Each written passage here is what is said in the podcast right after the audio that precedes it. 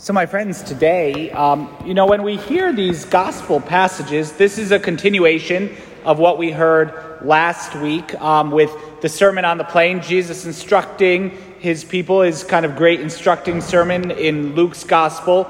Uh, and when we hear these words, I think it's very important that we hear them as, as a command. Like, this is our marching orders as God's people, right? This is, this is what we should be doing. This is the law that our Lord is giving us. These are instructions. And we, if we don't follow them, if we just listen to them, we're like, oh, yeah, that's nice. You know, what, what nice things our God says. Like, no, th- this is imperative, right? In, in fact, if you were to read it in, uh, in English, imperative sounds a lot like um, objective. But no, if you read it like this, imperative, right? Do you hear love your enemies, right? It's a command. Love your enemies. Do good to those who hate you, right? These are things that God is telling us to do. And if we are His people, we bear the name Christian, then we have to do what God tells us to do. And that we have to see that what He commands is, is not just nice words on a Saturday afternoon with some people driving here in a total whiteout outside, right? Rather, it's meant to be like our instructions it's an instruction manual. I, I'll confess, I bought a new computer today. I, um, I bought a really um, cheap, cheap, cheapest I could find thing because running between seven offices, I just, I'm like, well, I need to type something or send an email. I don't want to be doing everything just on my phone, uh, which usually doesn't come out well anyway. So I bought like the cheapest Chromebook I could find. It was like $100, right? And it's like, all right, and so what did I do? I open up the box and I'm like, how do I work this thing? Well, there's a book that comes with the machine that says how to work it. I'm not going to read that. Right? Who reads instruction manuals? Throw that away. Let me just open it up and start fiddling with it and see if I can figure it out. Um, but we, like, no, we shouldn't throw away the instruction manual all the time. Um, rather, we, we should look at it and look at this instruction manual and see, like, what are we supposed to do? It's, it's meant to be imperative. And so, the instruction manual of how to live as a Christian is where we see God giving us instructions. And so, what does He call us to today? He calls He instructs us that as his people, we live radical mercy. That as Christians, we live a radical mercy in imitation of God Himself. When we really take some time and we pray with these words, love your enemies. Right? Love your enemy. We could go, oh, I know that. You love your enemies. That's what we say. No, like think about that. Like your enemy the person who is out to get you, the person who, who is someone that has set themselves in opposition to you, they want bad for you. Love that person. That person right there. You love them. But they're my enemy. Yes, love your enemies. Actually, want what is good for the person that wants bad for you. Do good to those who hate you. Again, if we just pause and we read this gospel as real instructions and not just like, we're just gonna, we all know the words, okay, whatever. No. Someone that hates you, right? Someone who, again, deep in their core, really wishes you ill. They really want bad for you. Do good things for that person, right? If you will be a Christian, if we want to call ourselves followers of Jesus Christ, that person that absolutely hates me, right? That person who totally just wants me to fail. I'm going to do good things for that person.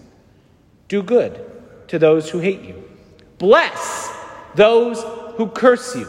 Now, again, those are words, if we actually look at some of what they mean, um, to bless, benedicere in Latin, is just to say good, right? To say good things and to, to, speak a blessing is, you know, when we say, like, have a good day, it's a blessing, right? It's, I'm saying something good, I'm wishing good for you. Well, when somebody curses, when they, when they say bad things about me, that Father Casey, I hope he X, Y, and Z, or somebody start, you know, they, they want to they wanna defame me, they want to do whatever, that person, say something good about them right? Say, say something that, you know, somebody wants to call up, complain to the bishop, right? And usually, even like a brother priest wants to call and say, that Father Casey, you know, you do, what are you doing with, you know, he's, he does this, he does that, he does whatever, you know. And then my call would be like, Archbishop, that person is a liar. That person does this and they do that. And then we just go in this path of, of devolvingly criti- like backstabbing and speaking evil about each other. No. If you're a Christian, that person that spreads lies about you, that person who says terrible things about you, say good things about them. Say, speak, speak well of them. Say, I hope you have a nice day. I hope things go well for you, right? I, I say we say good things about, even if it's really hard to find something good about something some, someone sometimes, we do it. This is instruction manuals. We have to do these things. It actually has to change the way that we live. Pray. Pray for those who mistreat you. Again, and not, you know, it's very good, like, um, pray. I pray that that person realizes how wrong they are, right? I pray that they realize how good I am and how wrong they are for mistreating me. No, no. Pray, Lord, I hope something good happens for them. Jesus, you love them. You died for that person. I remember someone who, you know, when, when there's, particularly when there's scandals in our church, and it can be very easy to say that those who have committed um, terrible, heinous actions, like, yeah, I hope they get eternal punishment, right? They, they, they deserve it. I hope that they're punished. And no, Jesus, you died for that person. You love them. And as, as wrong as their actions are and unexcusable, absolutely, Jesus, you love that person. Help them realize your love. Help them be open to your mercy, right? To actually pray, and, and particularly those who have wronged us, right? Those who have done some wrong to us, to pray that they be open to God's mercy, to actually pray that they get to heaven, right? Instruction manuals pray for those who mistreat you. This is the radical mercy that we are called to live as God's um, children, as, as disciples of Jesus Christ, right? And look, that, that is the first four lines of our gospel, of a very a relatively long gospel, right?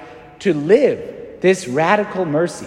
We actually have to do it. Um, I was, I remember reading the book by the Polish author Heinrich Sienkiewicz called Quo Vadis, which is very good. Uh, it's a very, very good book. It's about Christianity, the early Christians in Rome, and you just get how much that the Roman, the pre-Christian world was a world completely without mercy. It really is just, I better stab you in the back before you stab me in the back. If I can, you know, if I can win and somehow manipulate the situation and, and get better by you getting worse, uh, I will. And how Christianity, in the midst of that, just transforms everything. That instead of just being one more backstabber, we forgive, we show mercy. This is, now we are living very much in a post Christian society. It's actually a society that permits everything and forgives nothing. You do one thing and it gets posted all over social media, and you will never be forgiven. We'll permit anything until the tides of popular opinion change, and then we will forgive nothing. And in the midst of that, we, as actual disciples of Jesus Christ, are called to show radical mercy and to inject it into our society by living it, all of us, right in the middle of the world, by bringing that mercy to our society, by living this with our families, with our friends, at work, with strangers, with anyone, to live the radical mercy of the gospel, to actually be different in how we love, how we have compassion. This is the mercy of the gospel that we're called to bring into the world. We live in a world that has no idea about mercy, compassion, forgive their words, okay, great. But the depth of what that means, even the most wretched sinner who's totally wronged me, I can forgive. I can love them. I can do good for that person. As difficult at an emotional and human level as it seems, on a supernatural level, that is our instruction manual. Here's a final point That is, that's a tall order, right? That, that is a tough thing. If each of us right now were to think about the person that's probably treated us most unjustly, the person that we just absolutely can't stand and they can't stand us, and if I never see them again for the rest of my life, better off, right? And to say, I can forgive that person. Maybe I can, but maybe naturally I can't. Okay. Well, the measure with which you measure will be measured out to you. One of the best things we could do, the training ground for learning how to show mercy, is to receive mercy. The training ground for how we really show this mercy is to receive it. And the place where we infallibly receive the mercy, mercy is in confession. When we go to confession. When we go to confession, the good God, who we offend by our sins, forgives us. Totally.